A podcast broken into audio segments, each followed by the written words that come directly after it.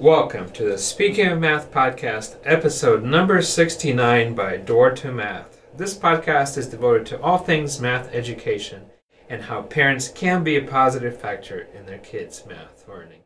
Math is the gateway to many professional careers as well as confidence and personal growth.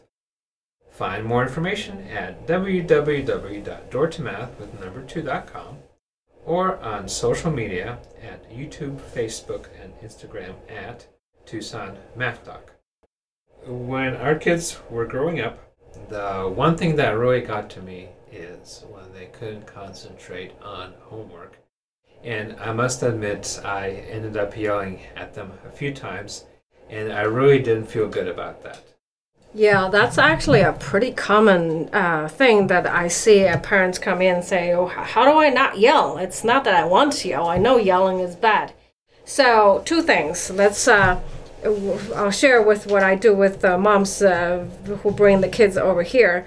Uh, I show up uh, with a brain scan of the brain. On one side, it looks like a dementia brain. The other side is a healthy one. The one on the dementia one, it's from a Harvard research. So when yelling happens, it injures the mind and reduces the intelligence. That's not a surprising, right? But here's the thing, though. The surprising thing is that uh, the brain a, a grow a growing brain actually stop growing uh, and the brain actually does look the one look like a dementia. Once i show that picture to parents they their jaw drops and i think having a mental image uh, something a little stronger almost shocking just add a little bit more resistance. When you just about to get boiling point you can remember picture better than words right? So i'll, I'll do that first Second thing is, I always say when the yelling happens, uh, homework turn into power struggle. So you think of a fire, right? The way you stop fire is not to um, pour water on it, especially if the fire is caused by oil, and you actually starve the oxygen. That's the best way. So you throw baking soda on top, or you close the lid, or something. You starve the oxygen so the fire doesn't keep on burning.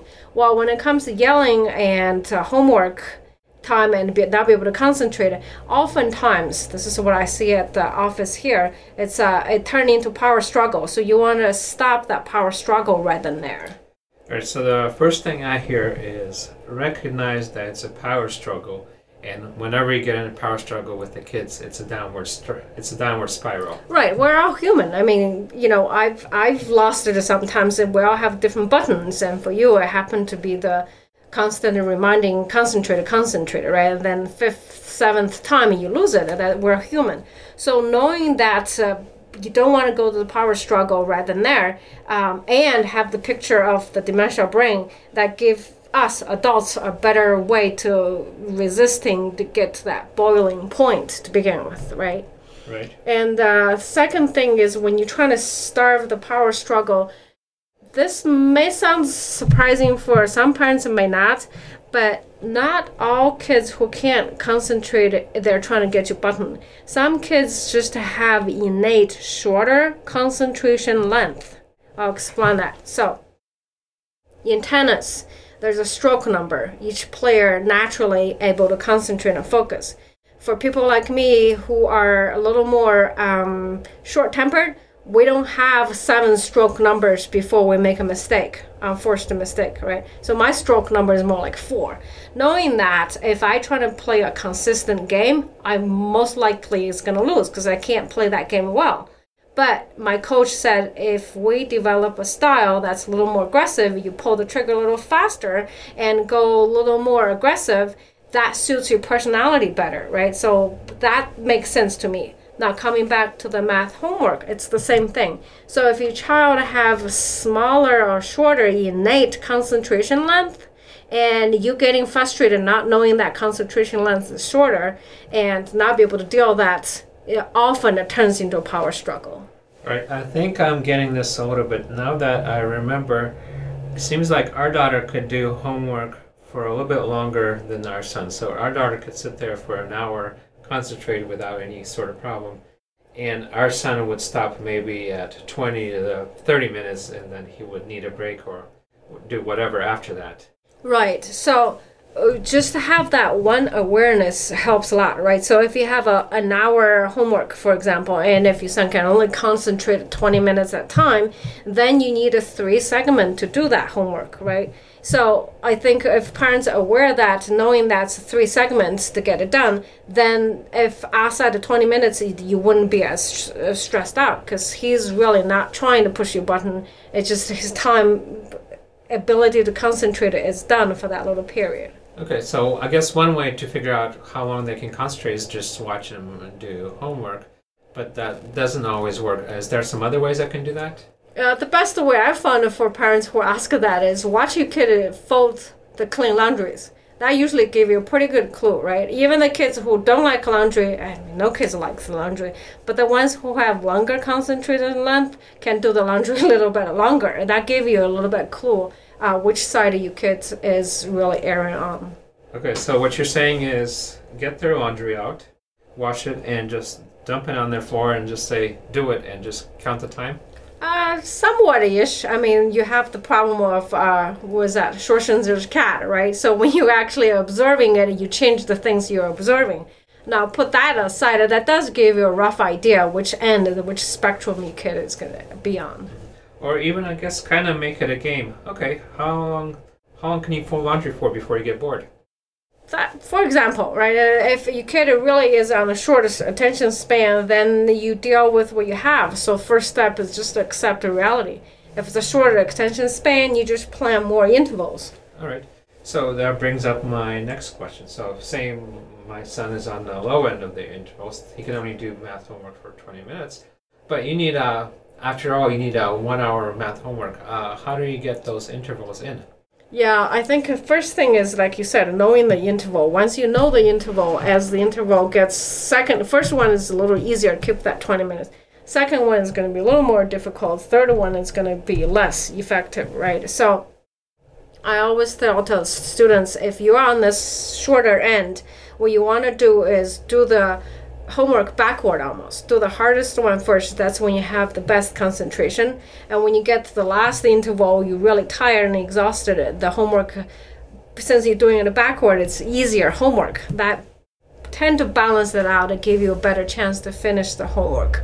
All right. So what I can say to my son is, okay, you can uh, you can do homework for 15 minutes this time, but I want you to start with the hardest one first. Yes, work with what you have. Okay, so after I get my first 15 minutes and I I guess I kind of ask him what how does he feel like and then we come to an agreement when we can do the next 15 minutes until it's all done. I mean, it, it is a lot of work, but see, here's the thing as math gets heavier and heavier, the earlier you do this type of work with your child, the better off because math is not heavy and you form the habits when they're young. And I did notice that over the years, our son could concentrate on homework longer. So if they have some seeds of success getting the figuring out how to get a longer homework and break it up into several smaller pieces, they can do that.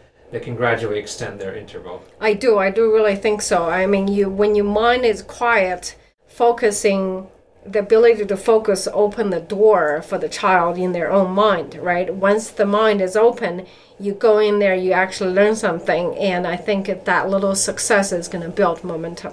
Okay so let's summarize. Um, i used to have this big frustration that my kids couldn't concentrate on homework especially math homework and i did come i did yell several times. I'm not proud of it but i did and uh, what we talked about today is how to not yell at the kids when they uh, can't concentrate on homework. And the first thing is to realize that it's a power struggle and just to step back a little bit before it gets worse. And then after that, we talked about just different kids have natural, innate amount of time they can uh, concentrate on. Uh, some kids can concentrate an hour doing math homework, no problem. Some kids can only do 20 minutes. And when our kids can only do 20 minutes, there are still ways to get the job done. And one way is to break it up into th- two, three, or more sections of, of time that you do the homework. And we can we can say to our kids, all right, so let's do the homework for 15 minutes, but I want you to do the hardest one first. Once they get that done, figure out how long to take a break for, and then do another 15 minute session until it's all done. Yeah, that's a pretty good summary. So I think in terms of picture, I'm a more visual learner. So if you have to walk, say a mile, right? You want to make the shoe is comfortable. If it's too small, it's not comfortable. If it's too big, it's not comfortable. And if you have sand, a lot of kids have texting right by their homework station, which I, I don't recommend because it breaks your concentration, right? So you want to make sure the shoe fits and it doesn't have sand. It's similar similar thing with our homework journey. You want to make sure the amount of time kind of more or less fits what the child innate concentration length is, and help go from there.